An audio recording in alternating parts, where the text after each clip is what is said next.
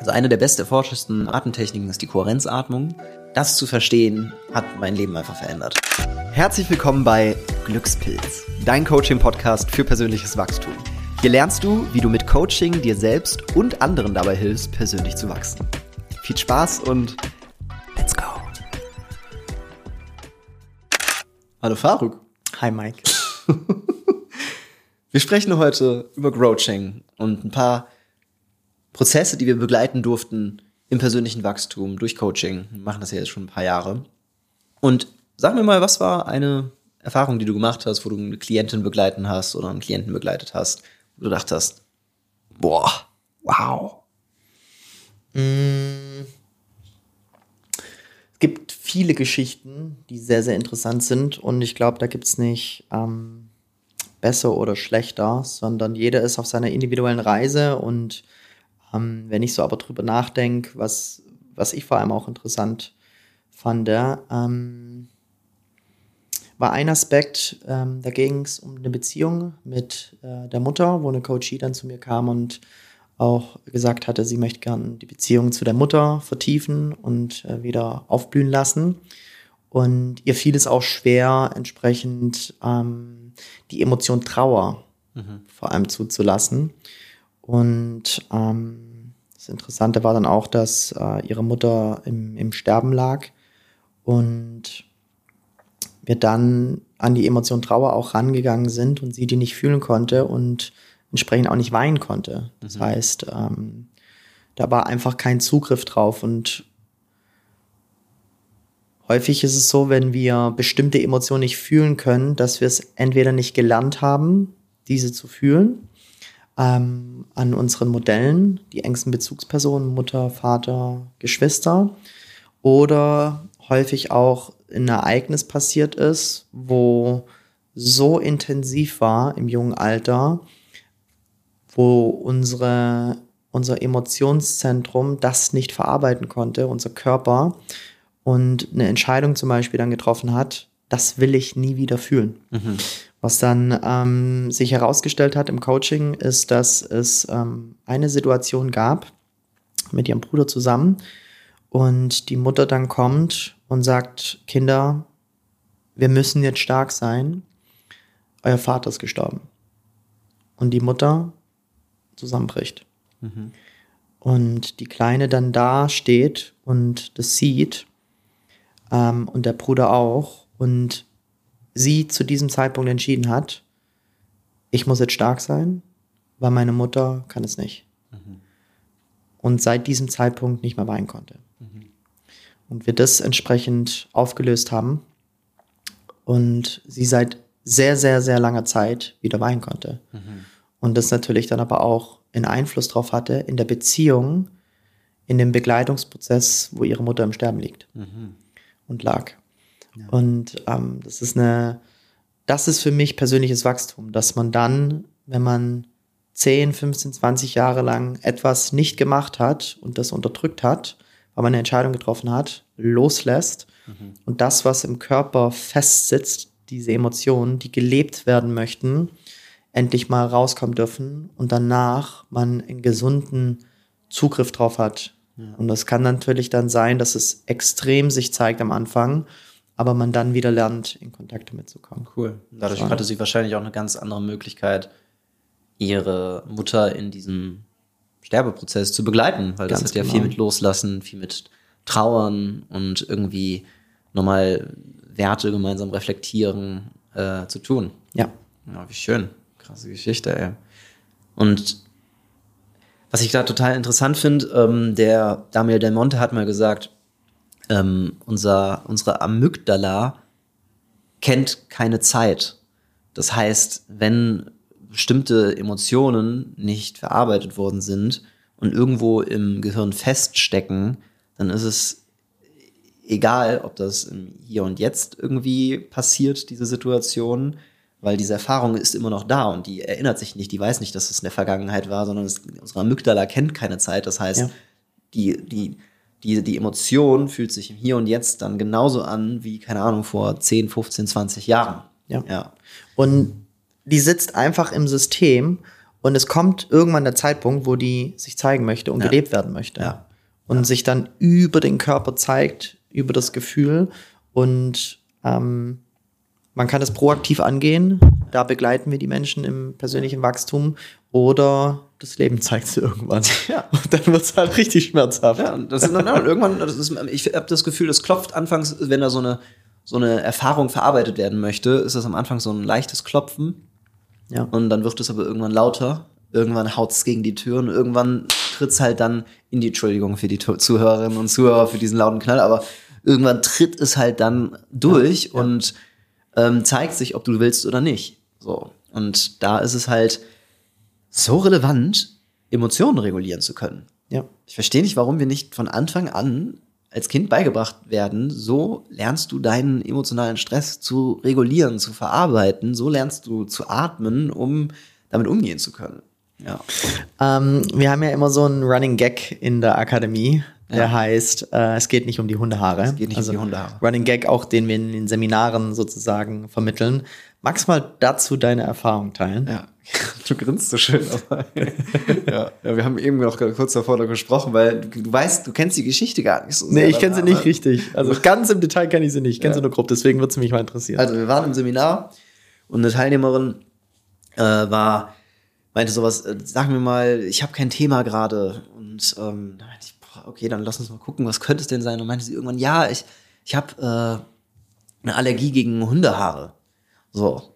Und äh, ja, das kannst du nehmen. Also Allergien und ähm, emotionaler Stress, das funktioniert.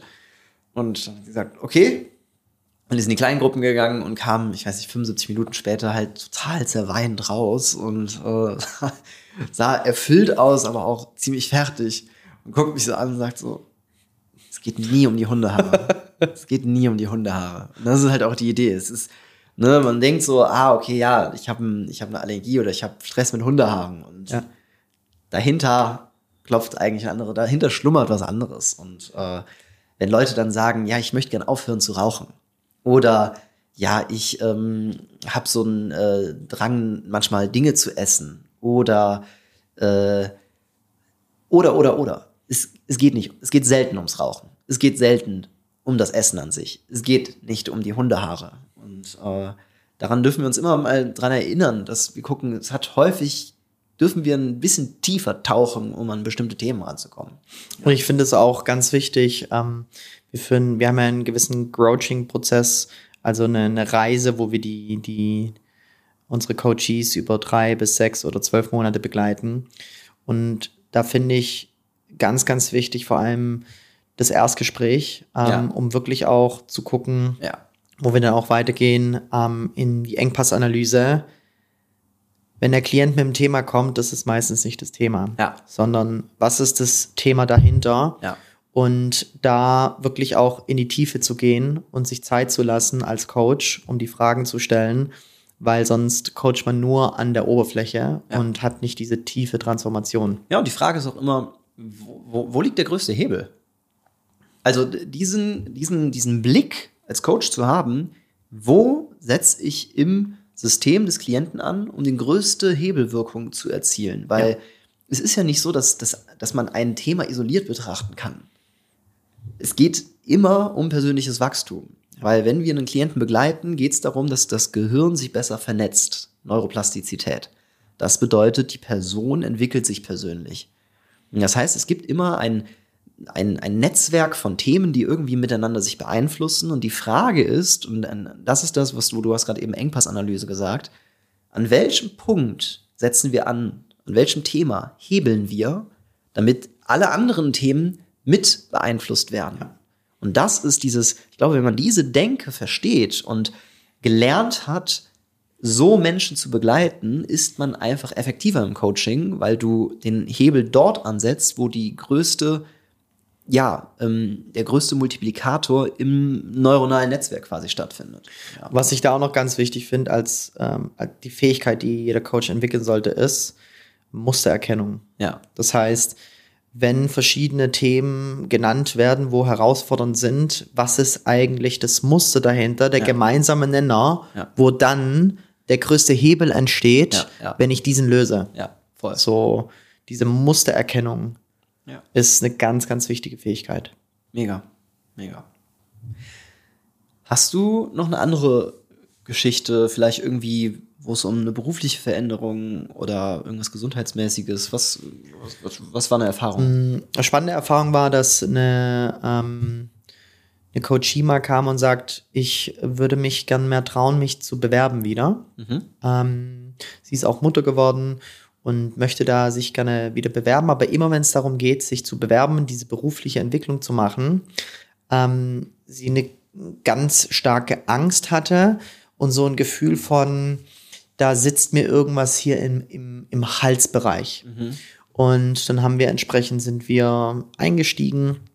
Ich bin davon ausgegangen, dass es natürlich da was Tieferes dahinter ist. Keine Und ähm, wir, wir, wir steigen aber dann entsprechend auch ein. Und ähm, letztendlich hat sich dann gezeigt, dass wir in die Vergangenheit ge- zurückgegangen sind, in Kindheitserinnerungen, ähm, wo sie unter anderem auch mal alleine dann im Zimmer war und so ein Angstgefühl hat, ähm, was soll sie machen. Aber das Spannende war dann, dass, eine, dass ihre Geburt hochkam und ähm, sie letztendlich festgestellt hat, weil sie hatte immer so ein Gefühl von, da sitzt mir was im Hals und es fühlt sich so an, als wäre da was drumherum. Und was dann hochkam, ist, dass sie entsprechend die Geburt gesehen hat und ähm, sie wollte eigentlich nicht raus und wurde aber rausgezogen. Und ähm, das heißt, sie will eigentlich diesen Job nicht machen, aber muss es machen, weil sie keine andere Wahl hat. Und, und dann fühlt sie dieses Gefühl von, ich muss mich bewerben, aber eigentlich fühlt sie es nicht richtig an. Und ähm, dann war letztendlich auch dann die Erkenntnis danach, dieses Gefühl, was sich gelöst hat, dass sie dann, als ich sie gefragt habe, was ich am Ende jeder Session mache, was ist dein Key Learning, dass sie gesagt hat, mir wird gerade bewusst, dass ich, ähm, als ich zur Geburt, äh, als ich zur Welt gekommen bin, bei der Geburt, ich die Nabelschnur um meinem Hals hatte und keine Luft bekommen habe. Und genau dieses Gefühl hatte sie entsprechend, wenn es darum geht, sich zu bewerben. Ja. Und das sich da gezeigt hatte. Und man weiß nie, was hochkommt. Ja. Ähm, das Allerwichtigste, was man als Coach ähm, in dem Fall machen muss, ist, diesen Rahmen zu halten Ja. und die Ruhe zu bewahren. Aber das fand ich sehr spannend, dass es, wenn es um die Bewerbung geht, um die Geburt Ja. äh, geht, wo eine Nabelschnur letztendlich den Hals die Luft abschnürt. Und ich finde es total krass, dass diese Themen auch Platz im Coaching brauchen. Und das ist da, ne, weil es sind ja, ich sag mal, Wunden der Vergangenheit, unverarbeitete Erlebnisse, die sich in Dingen zeigen wie einer Bewerbung. So, und, und ich bin ja fest davon überzeugt, okay, Coaching ist gegenwartsbezogen und zukunftsorientiert. Aber manchmal kommen wir an einem bestimmten Punkt nicht weiter und traveln dann in die Vergangenheit, um dort den, den vielleicht Ursprungsknackpunkt zu lösen, um daraus zu lernen und hier im Hier und Jetzt freier zu sein und wieder Richtung Zukunft orientieren zu können. Absolut. Ich äh, beschreibe das auch immer so gern. Die Frage ist letztendlich, was ist die Vergangenheit? Und die Vergangenheit ist in unserem Kopf Ja. und die ist veränderbar. Ja. Ähm, natürlich sieht man auf Fotos und so weiter, was da so gewesen ist, aber jeder hat eine eigene Realität. Du hast Ja. eine eigene Realität, ich, Ja. die Zuhörer und Zuhörerinnen. Ja. Und jeder hat aus seiner oder ihrer Perspektive recht. Und wenn wir die Vergangenheit verändern, ich sage das immer, wir haben ein Ziel vor Augen, wir haben äh, eine starke Anziehung und irgendwas hält mich aber trotzdem zurück. Und das sind diese Ketten, die mich festhalten. Und da muss ich einen Cut machen Ja. und muss gegebenenfalls dann zurückgehen und das Ja. lösen. Ja. Aber es geht letztendlich dann auch in die Zukunft zu schauen, weil ich habe den gegenwärtigen Moment und sehe die Zukunft und den Gegenwart nutze ich, um da hinzukommen. Was halt super dabei hilft, ist ne, Atmung, Emotionsregulation. Wir, wir arbeiten primär bei Coaching mit der Atmung. Und äh, bei der, bei der Root-Atmung, so haben wir die genannt, die ist angelehnt an den physiologischen Seufzer. Ähm, atmen wir, atmest du ein für zwei Sekunden, ziehst dann nochmal hoch, vertiefst das quasi und dann lässt du los. Und es ist dieses, dieses Loslassen, ist im Endeffekt die Kunst der Transzendenz. Transzendenz bedeutet, dass ich über mein Ich hinausgehe. Und das Spannende ist, wenn man so eine Situation hat, und wir nutzen dort die Root-Atmung, es ist auch immer wieder dieses Einatmen und das Loslassen, das Einatmen und das Loslassen, und die Menschen konzentrieren sich auf ein, ein bestimmtes Ereignis, was sie herausfordert oder stresst, dass sich das Bild ändert, weil es losgelassen wird. Es wird mit Ressourcen aufgefüllt und es wird wiederum losgelassen und das Bild transformiert sich. Und am Ende hast du fast immer die, die Lösung, dass, dass, die, dass die Ursprungserfahrung man sich immer noch daran erinnern kann, aber ohne in diesen emotionalen Sog hineingezogen zu werden. Und dass meistens daneben sich ein anderes Bild zeigt, wo man sagt, das habe ich mir, das hätte ich mir eigentlich gewünscht, beziehungsweise das ist auch vielleicht eine Realität, die, die ich auch betrachten kann, wo schon ein Learning da drin ist. Und so ist es so, dass, dass, dass Klienten in, in Kontakt mit Erfahrungen, die vielleicht anfangs hinderlich waren, in eine Transzendenz gehen, in ein, eine tiefe Ressource tauchen und daraus plötzlich Kraft schöpfen, einen Sinn ziehen. Und Sinn ist das, was uns trägt. Aus der Vergangenheit und in der Zukunft und dadurch wir den jetzigen Moment genießen können. So. Love it. I love it. Danke für das Teilen der Erfahrung, Mann. Ich danke dir. Was haben wir noch? Hast du noch eine, eine, eine dritte? Mm, Spiritualität ist ja ein, einer der wichtigsten Bereiche in meinem Leben.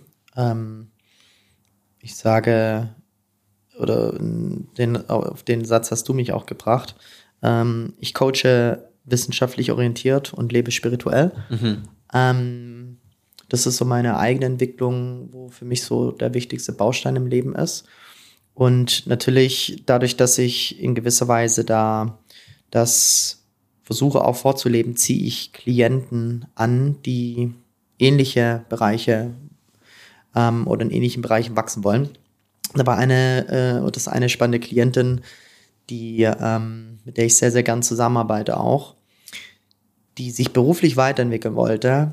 Und als ich dann gefragt habe, ähm, wenn du das Ziel erreicht hast, und hier achten wir immer auf besondere körperliche Marker mhm. ähm, in der Körpersprache, wie zum Beispiel, dass echt erlebte Freude zu sehen ist. Mhm. Und als ich sie dann gefragt habe, erzähl mal, wenn du das Ziel erreicht hast, was ist dann anders? Und ähm, sie hat dann gesagt, sie wäre dann entspannt und ähm, schüttelt dabei aber subtil den Kopf mhm. und ähm, zeigt viele Stresssignale. Ja. Und dann sage ich, spannend, ähm, ich höre, du wärst entspannt, aber ich sehe viele Stresssignale bei dir. Dann friert sie kurz ein für circa 20 Sekunden und denkt nach und sagt, da ist noch ein wichtiges Thema, in dem ich mich entwickeln will. Und ich sage, ja. Und sie sagt, Spiritualität. Hm. Und jetzt sind wir in der Phase in der Begleitung, wo sie ihr spirituelles Ich immer mehr und mehr entwickelt mhm. und anfängt zu meditieren intensiv, gewisse Bücher liest, die ich ihr empfehle, ähm, in, um selber ihren individuellen Weg zu finden, weil häufig ist es beim, bei Spiritualität so, ich mache das und mache das auch und ja. das ist der richtige Weg.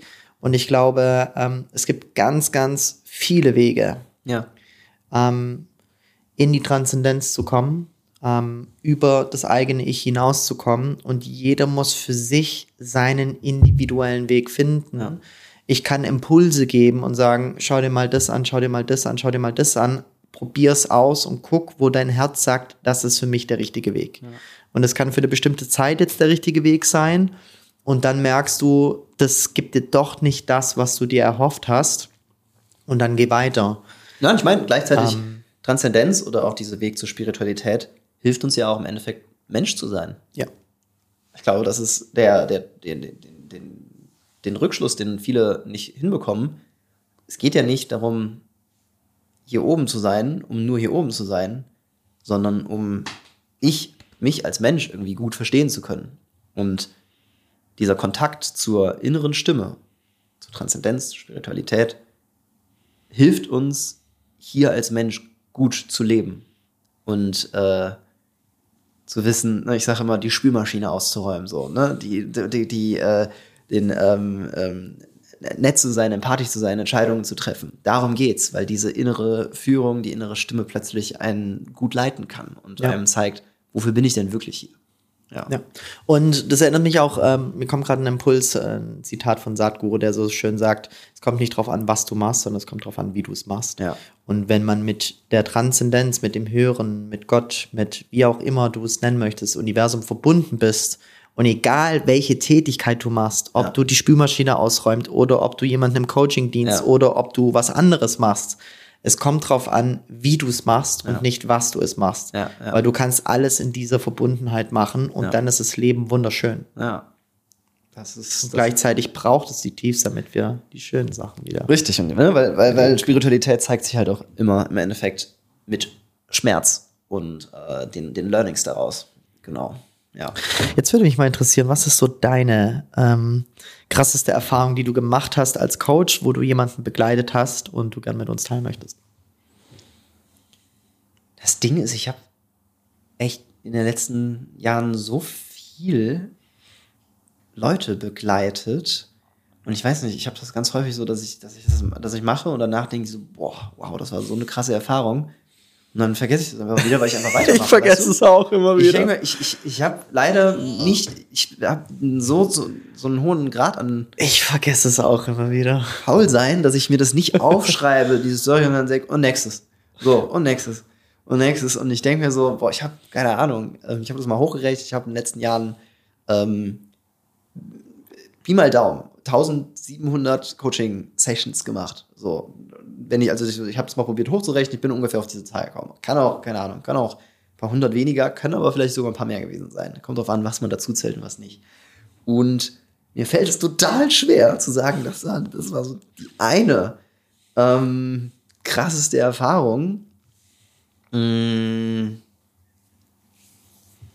Was war da denn so, wo ich sage, die sticht wirklich hin heraus? Ähm, Ich, ich rahme es vielleicht ein bisschen anders. Was war eine Erfahrung, wo du gemerkt hast, jetzt musst du in Verbindung mit was Höherem gehen? aha. Ah. Also das mache ich tatsächlich in fast jedem Coaching, würde ich sagen. Äh, für mich ist der, der Atmung, die Atmung, äh, der, der, der Kanal zu meiner inneren Stimme, zu, zu meiner Kohärenz. Und ich muss sagen, das ist vielleicht etwas, was ich immer wieder im Coaching nutze. Also eine der best erforschtesten ähm, Atemtechniken ist die Kohärenzatmung. Und das zu verstehen, hat mein Leben einfach verändert. Äh, das heißt, wenn man ungefähr in einem Rhythmus von fünf Sekunden ein und wieder ausatmet, ähm, macht das was mit deinem Energiefeld. Und das kann man tatsächlich, äh, das kann man mit Hard Science messen. Das heißt, dein, dein, dein, dein System, Atmung, ähm, äh, äh, äh, Blut ähm, und so weiter kommt in einen sogenannten kohärenten Zustand. Das heißt, alles ist in Harmonie und im Fluss. Man könnte auch sagen, das ist im Endeffekt der Zustand der Transzendenz. Das passiert, wenn ich meditiere oder auch wenn ich mit guten Menschen in Kontakt bin. Und es entsteht ein Energiefeld um dich herum. und es entsteht ein Energiefeld um mich herum. So. Und das überträgt sich auf meinen Klienten. Und wenn ich als Coach in diesem kohärenten Zustand bin, kann ich meinem Klienten ganz anders begleiten.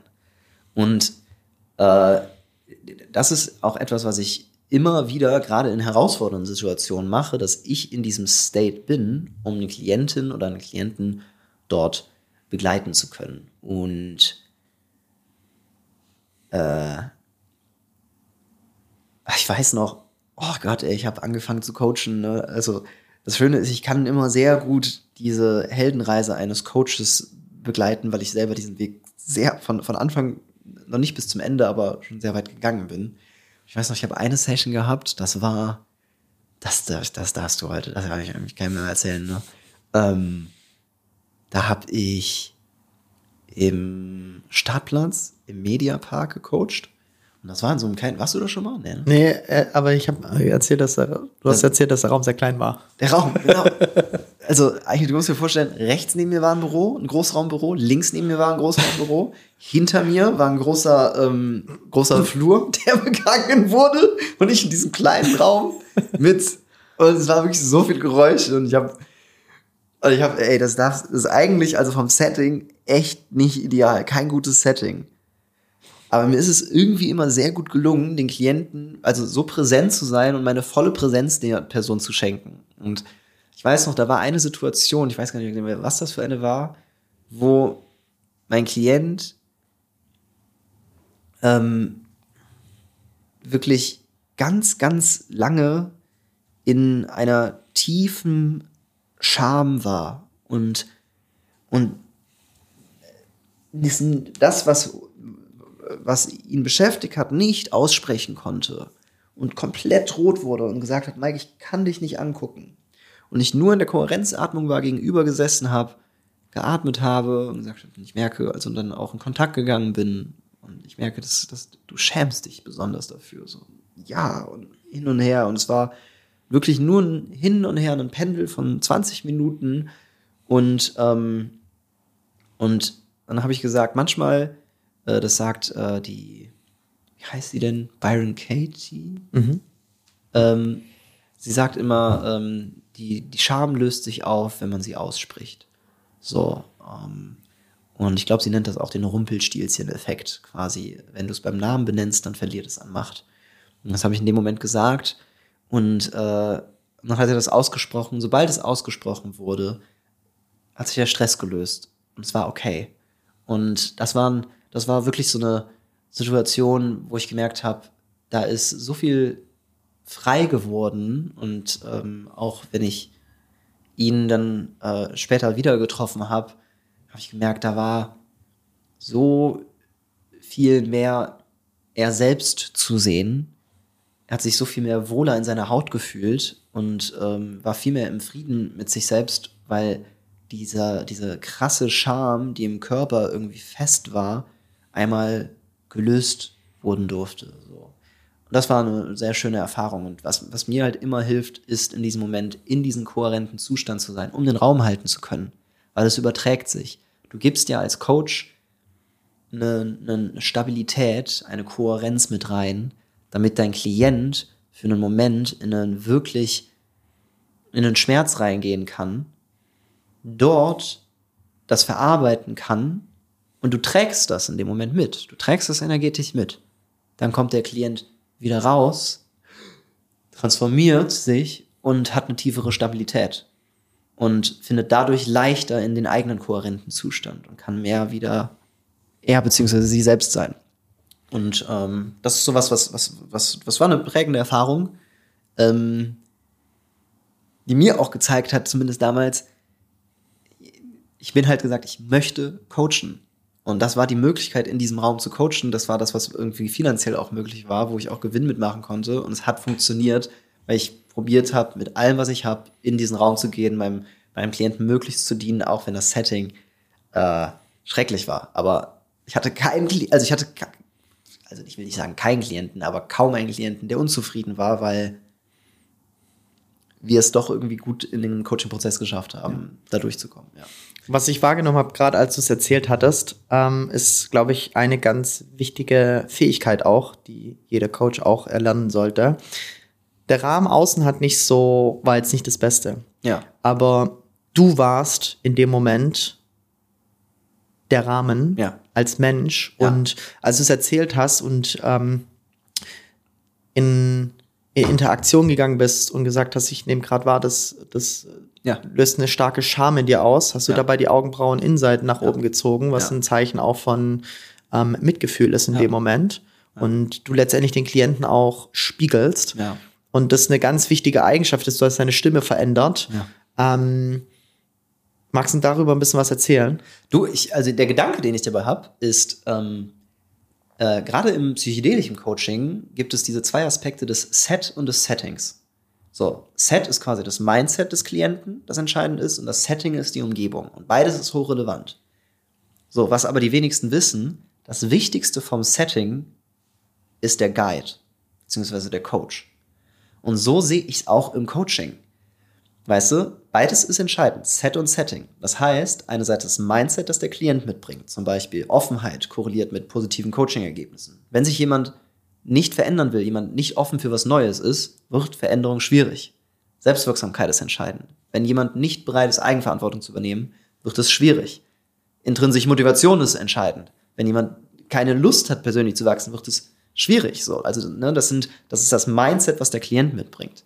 Und das andere Relevante ist das Setting. Das heißt, die Umgebung, in der du dich ähm, quasi befindest. So, aber das, und man muss sagen, das Setting war kacke. Aber der relevanteste Aspekt des Settings ist halt eben die Bindung, die Beziehung, die man aufnimmt, also der Coach, was er bzw. der Coach auch mitbringt und wie er den Raum hält. Und ein entscheidender Punkt dabei ist eben dieser Faktor der Empathie. Wie schaffe ich es, Bindung zum Klienten aufzubauen? Einerseits zum Beispiel auch durch das Mitgefühl, durch Wissen über Emotionen, ähm, durch eine gemeinsame Sprache begleite ich meinen Klienten tatsächlich auch so, wie er bzw. sie begleitet werden möchte. Ne, wenn jemand ähm, sehr, ich sag mal, materialistisch und gedanklich unterwegs ist, dann muss ich nicht mit Emotionscoaching anfangen. Dann arbeite ich lösungsorientiert, dann arbeite ich vielleicht sogar provokant. So.